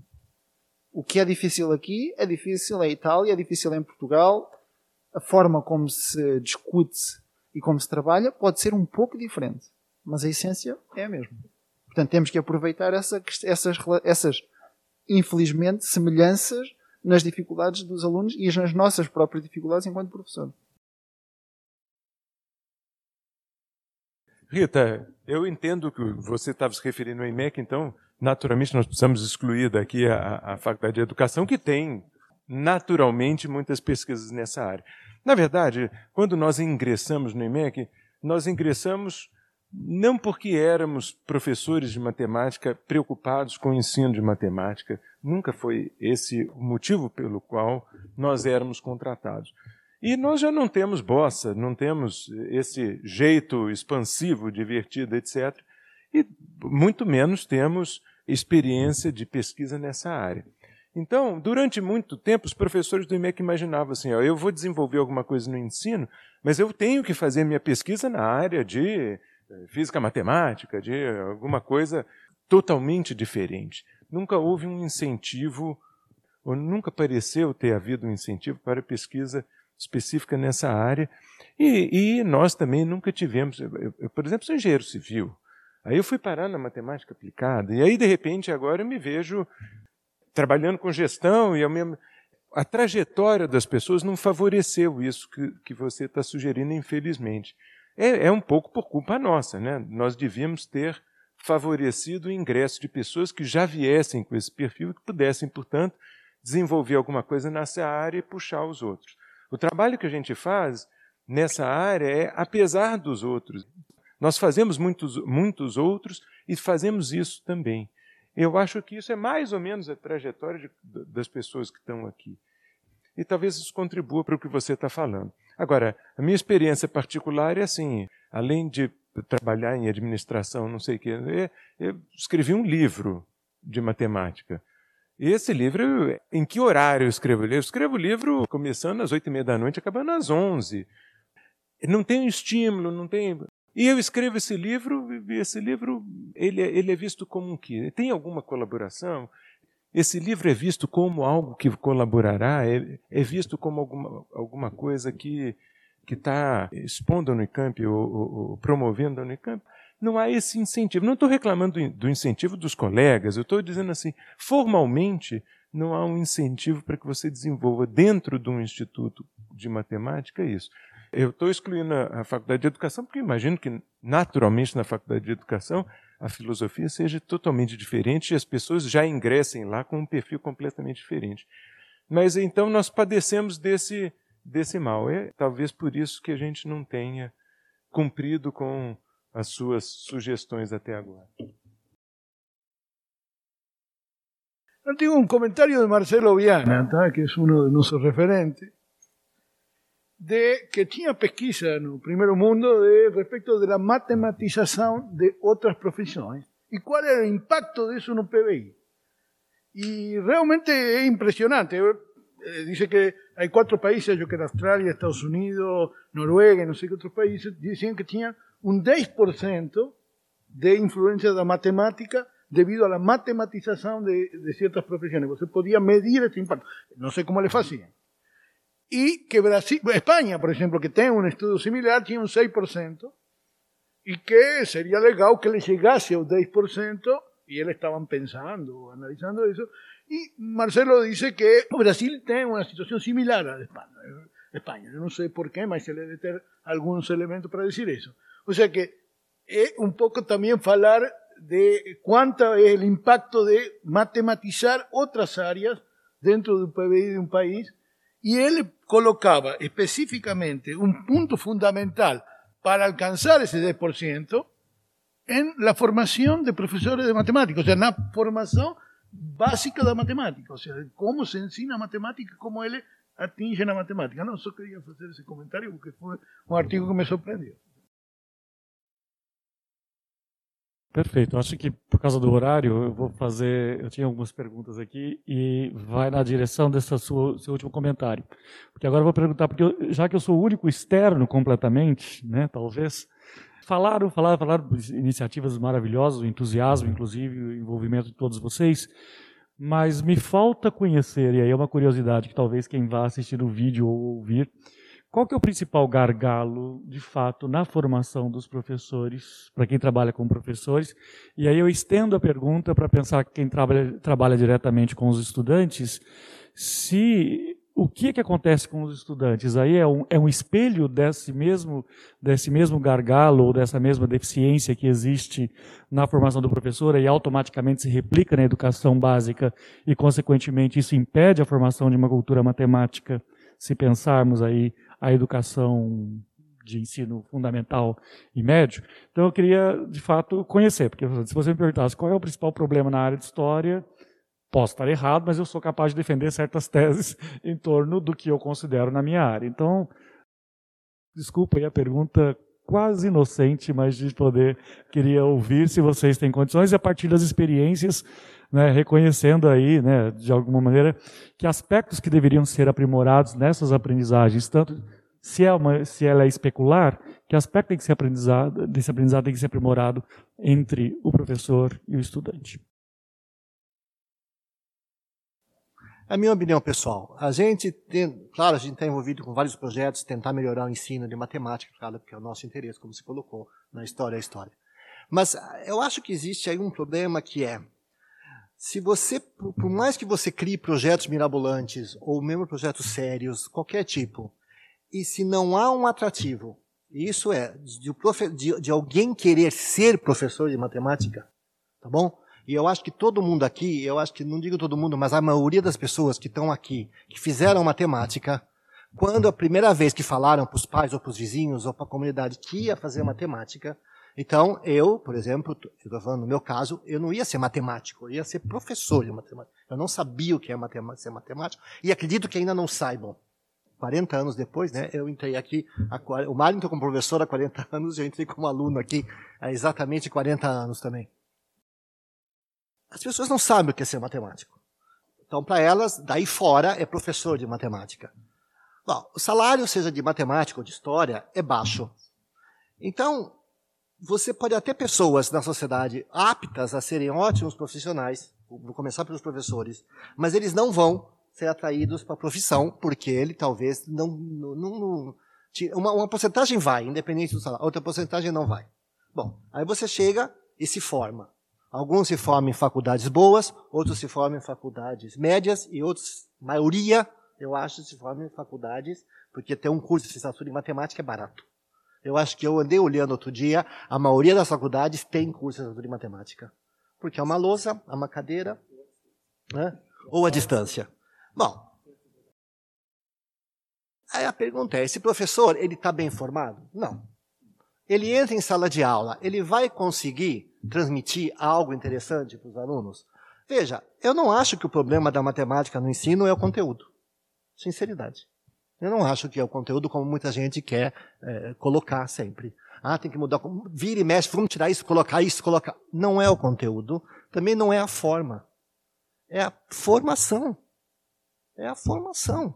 E você tem que quebrar esse ciclo, entendeu? Quebra. Eu realmente eu não acredito que exista o que você fala de gargalo. Eu não acho que é gargalo, como muita gente diz, eles não têm condições de aprender. Eu não acredito nisso. Eu realmente, eu em particular, não acredito.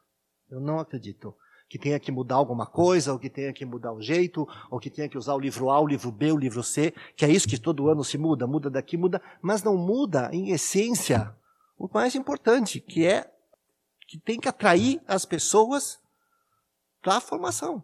E isso que tem que ser feito. E eu não tenho uma resposta. Mas eu não acredito que haja um gargalo de formação ou, a matemática é muito difícil, eles não entendem mesmo. Eu acho que é uma coisa que está vindo e não se consegue quebrar. Realmente é a minha opinião pessoal. E as únicas iniciativas que eu vejo de ensino, de mudança, é sempre mudar ou o conteúdo, ou a forma, ou colocar, vamos agora fazer assado, vamos fazer assim, aí vem os nomes de moda, como eu, quando fui informado, na matemática moderna. Os livros do Oswaldo San Jorge, vinha com um carimbo. Há pouco tempo atrás teve a matemática mais moderna, e depois aparece, não sei, outros nomes, não quero citar. Não muda nada, porque não é isso que vai alterar. Não é. Mas essa é a minha opinião pessoal. O Léo acho que quer acrescentar alguma coisa.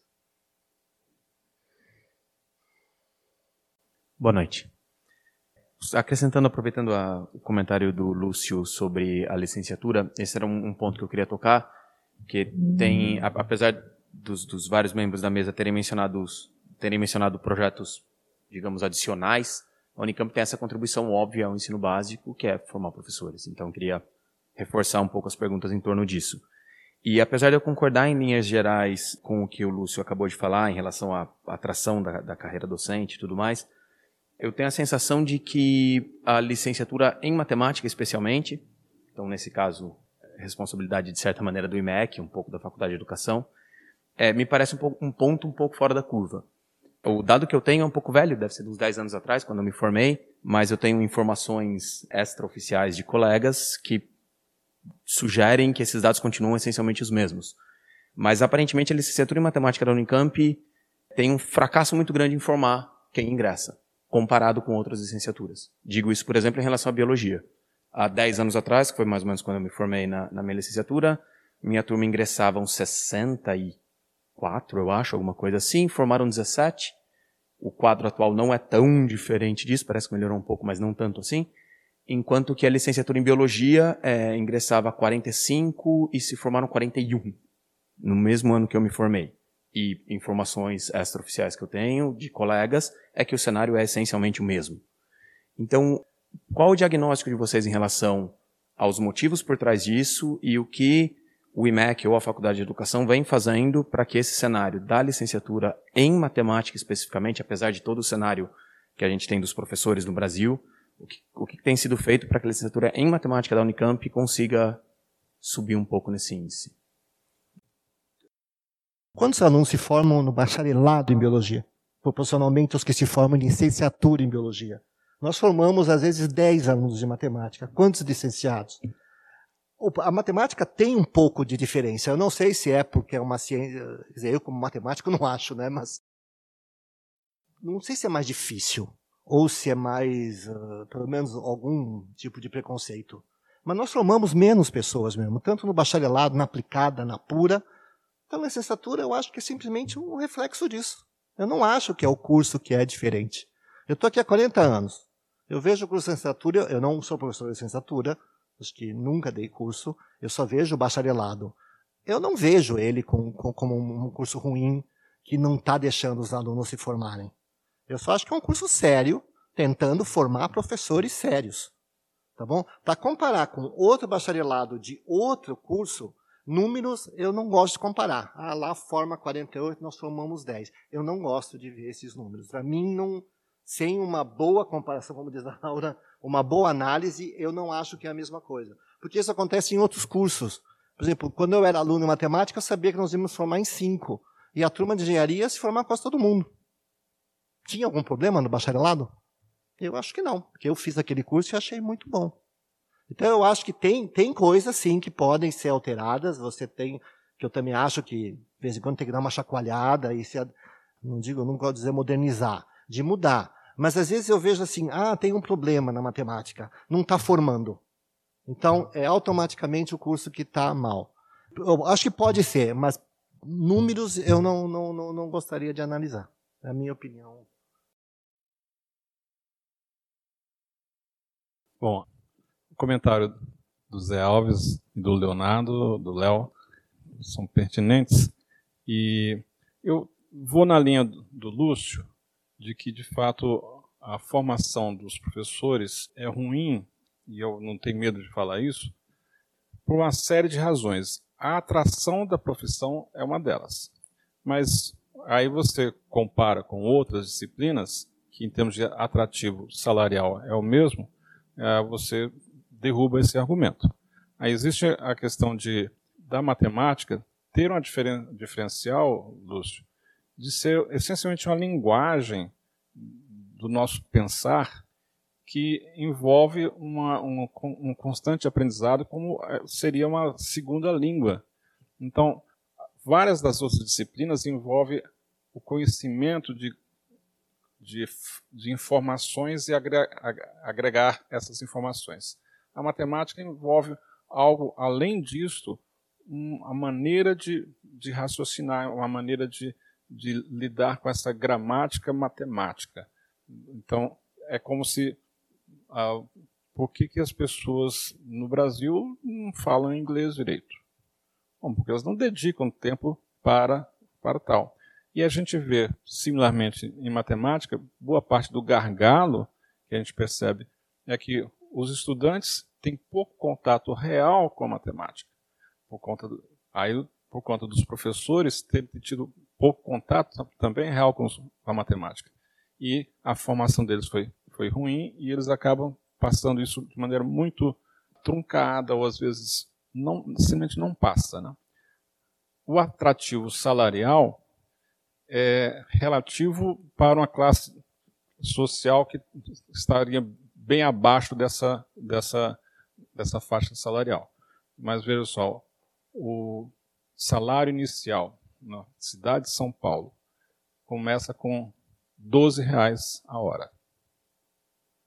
Então isso é da ordem de R$100 o dia. Um diarista ganha isso fácil, fácil. E o esforço para conseguir a autorização para dar aula, digamos, a graduação, seria uns 4 anos.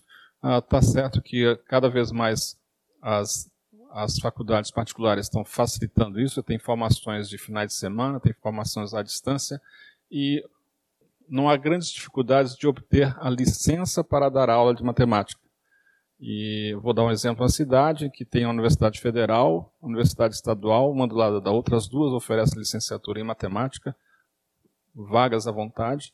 E aí uma professora falou, os alunos vêm para cá, para a Federal, um pouquinho mais difícil, são reprovados, vão para a Estadual, um pouquinho mais fácil, mas mesmo assim são reprovados. Aí eles vão para a Universidade Particular à distância, que é R$45 a mensalidade, eventualmente mais barato do que ir de ônibus para a universidade, e aí depois tem o seu diploma. Então, esse professor, apesar de ter autorização de dar aula, a formação dele foi muito ruim. E aí a formação que isso vai dar para os alunos vão ser ruins também.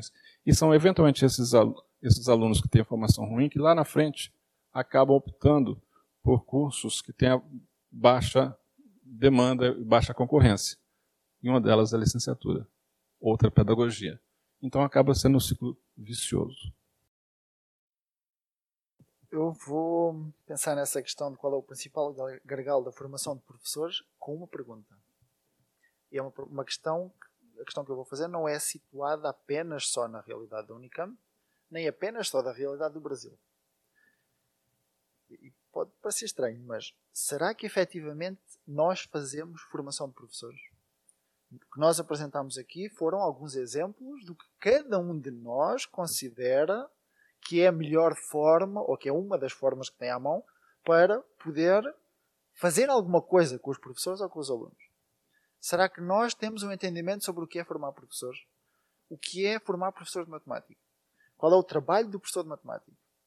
Porque se nós pensarmos no contexto da medicina, o que é que acontece a um estudante que inicia no primeiro semestre no curso de medicina? Começa logo desde o primeiro semestre a ser preparado para a prática profissional que vai desenvolver, direto ou indiretamente.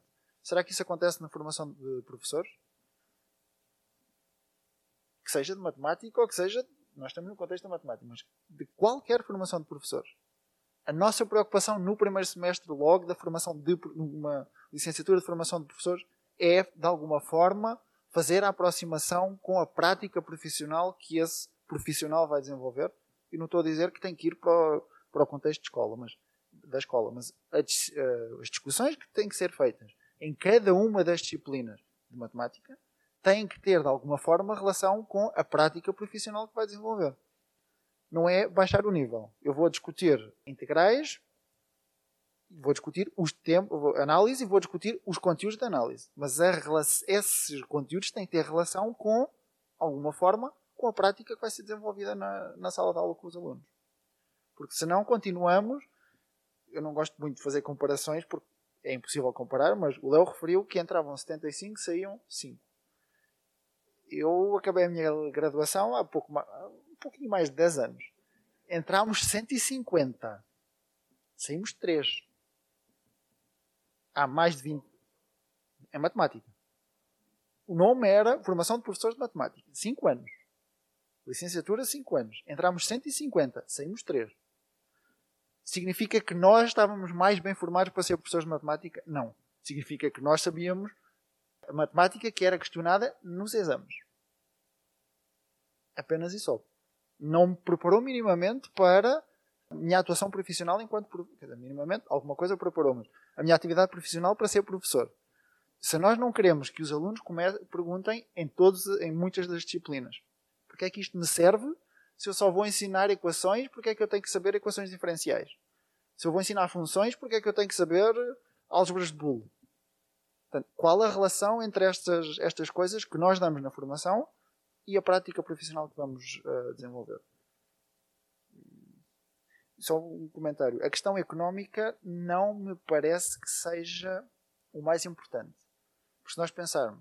A semana passada eu estava a discutir com um colega da Finlândia. Que na Finlândia o professor tem... Há mais alunos, estudantes, a quererem ser professores do que a quererem ser médicos. Porquê? Não é uma questão económica. É a questão do reconhecimento da sociedade. E para que o reconhecimento da sociedade possa mudar, a responsabilidade também é nossa. Porque economicamente nós não podemos fazer muito. Mas em termos da perspectiva e da visão que a sociedade tem do papel do professor, aí nós podemos atuar. E voltamos mais uma vez à questão da comunicação e da divulgação. O Léo levantou um ponto que eu acho que é importante e a gente tem que dar mão à palmatória. Assim, mesmo no IMECC, onde a gente teria, quer dizer, a gente tem muito poucos dados da evolução do que tem acontecido nos últimos anos, é absolutamente óbvio que matemática é uma coisa extremamente sequencial e que é muito difícil. Eu lembro, se você recebe alunos, e continuamos recebendo no vestibular, que fazem 2 pontos em 48, e entram para fazer matemática. Na prova de matemática, 2 em 48, você imagina o que significa isso. Então, em disciplinas que são extremamente sequenciais, uma coisa é pré-requisito para outra. Então, assim, mas a pergunta é, eu acho que tem sido feito várias ações nos últimos anos, mas a gente não tem números disso. Eu acho que temos que avaliar isso, então tem muita coisa a ser feita. Sobre a questão econômica, eu só vou dar um exemplo que me deixou assim de surpresa. Né? O salário está realmente muito baixo, né? Quando você olha. Então, eu fiquei sabendo pela coordenadora lá da Unip, Jundiaí, que o curso de matemática fechou. Eu falei, mas como fechou o curso de matemática? Não, ninguém se interessa mais. Como pedagogia, quer dizer, no entorno de Campinas, as escolas municipais pagam mais do que o Estado, tá certo? Então, a procura para matemática, mesmo numa particular, certo? Assim, ela foi caindo. Eles simplesmente fecharam o curso, ampliaram as vagas de pedagogia, porque se formando em pedagogia, você dá aula de primeira a quinta série, né? E o salário é melhor, porque é o salário pago pelas prefeituras. Então, você tem um impacto muito forte de questão de... Como o exemplo que ele colocou lá, eu acho que isso depende do país, né? Você tem... Quer dizer, qual é o salário de um professor versus... É a mesma coisa na Suíça, você ganha muito mais como professor do que trabalhando em banco, tá certo? Assim, então, os alunos preferem ser professor do que trabalhar em banco, tá certo? Então, é uma questão do que você valoriza, não tem como a gente fugir disso.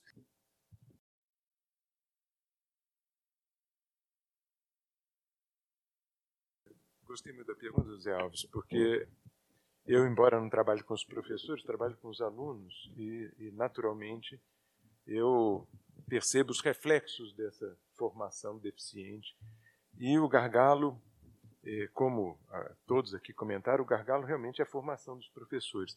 Mas aí eu vou ser um pouquinho menos otimista, porque você diz assim, a integral, e a pessoa vai aprender integral, e aí precisa, de alguma maneira, relacionar aquilo ali com o cotidiano dele, ou aprender equação diferencial e associar aquilo...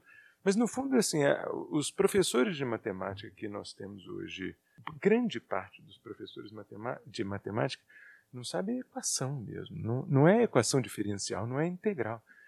Não sabem resolver equação. Eles têm uma deficiência de formação que é uma deficiência de formação de alunos. É compatível com a deficiência de formação dos alunos do ensino médio ou, eventualmente, do ensino fundamental. Dificilmente acontece, é verdade, e a gente tem exemplos aqui na Unicamp de casos assim, mas é raro acontecer do aluno ser, numa disciplina, melhor que o professor dele. E se os professores não têm uma formação nem suficiente para o nível que eles estão ministrando, então não tem solução.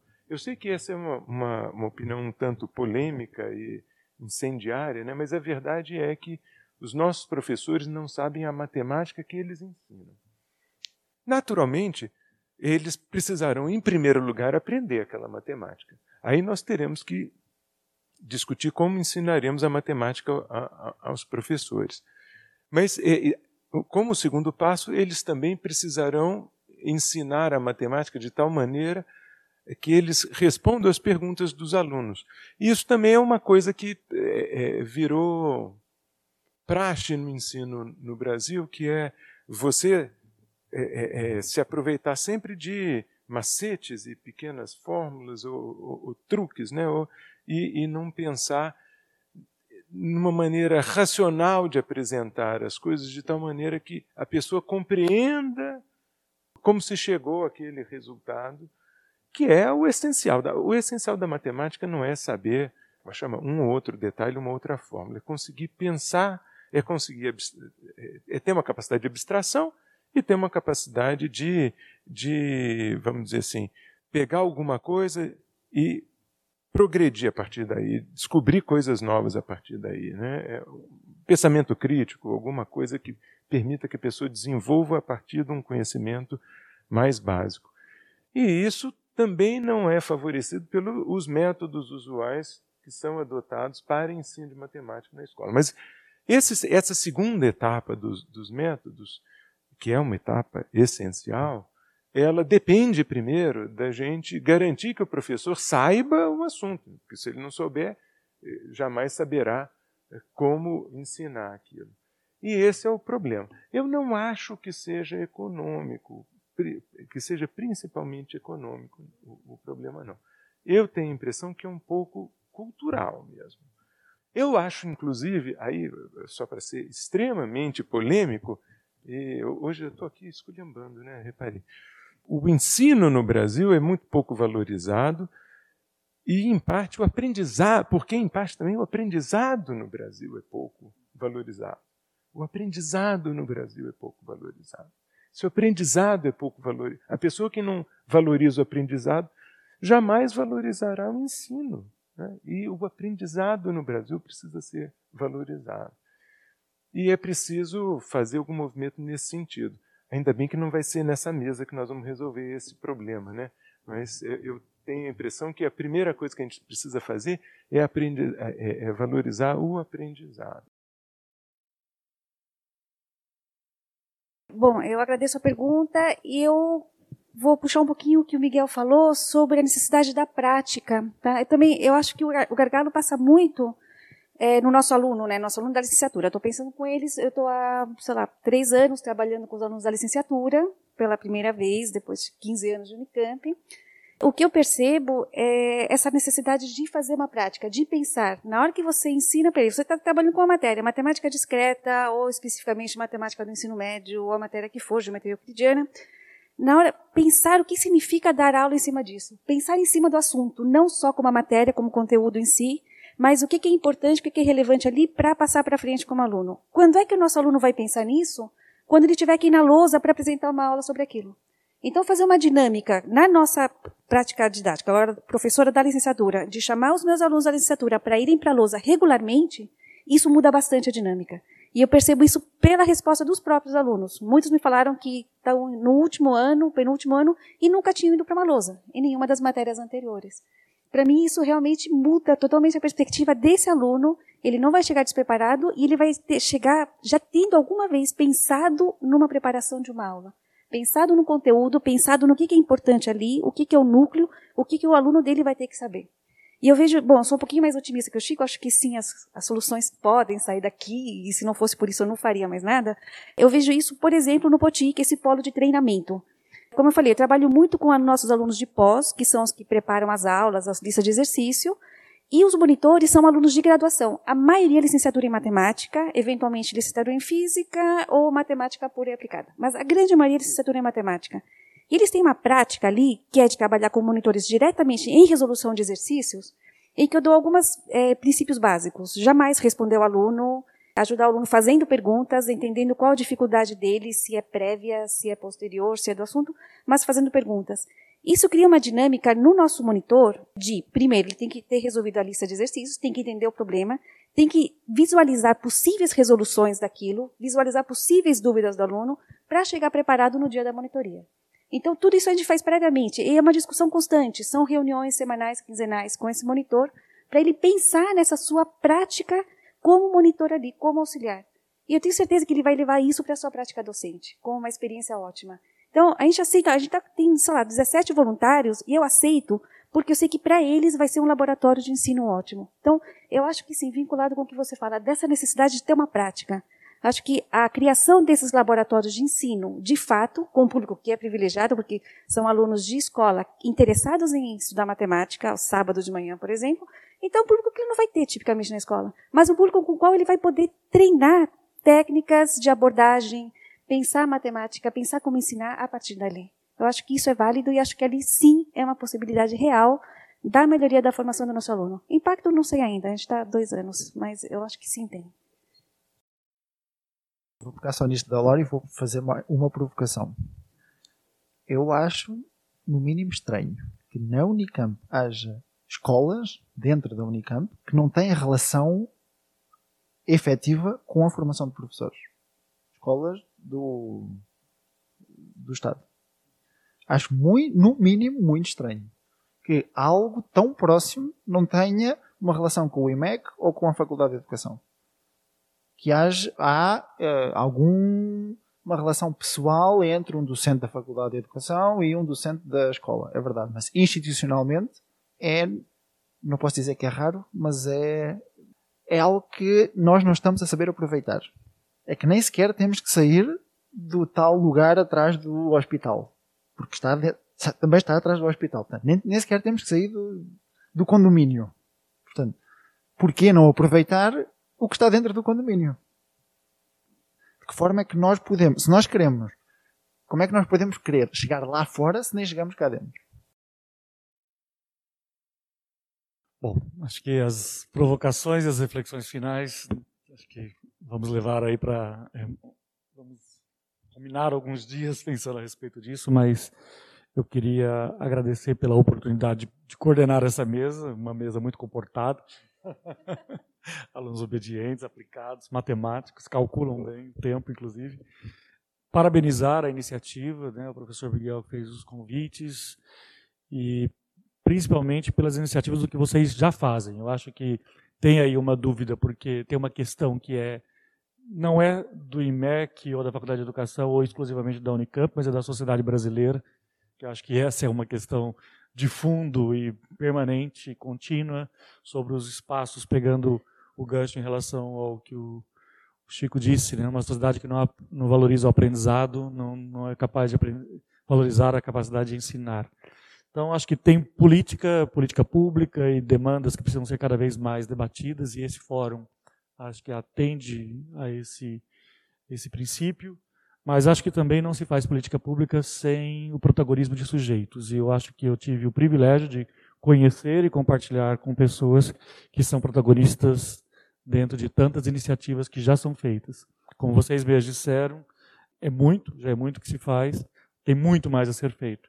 Mas, de qualquer forma, se não houvesse pessoas como vocês fazendo e tocando esses projetos, provavelmente nós estaríamos lamentando muito mais ainda. Então, eu repito, eu acho que saímos com estas indagações e reflexões e esperamos debater e ter a continuidade, mesmo, por exemplo, com as alfinetadas, né? Só para lembrar que o vestibular, ele não inventa resultados, é o sistema de ensino que é esse mesmo, né? E vocês formam os professores que vão atuar lá, tá? Então, pode ficar tranquilo que lá nós estamos tentando fazer o melhor possível, mas é o que nós temos, é o que tem para hoje, tá bom? Obrigado, gente.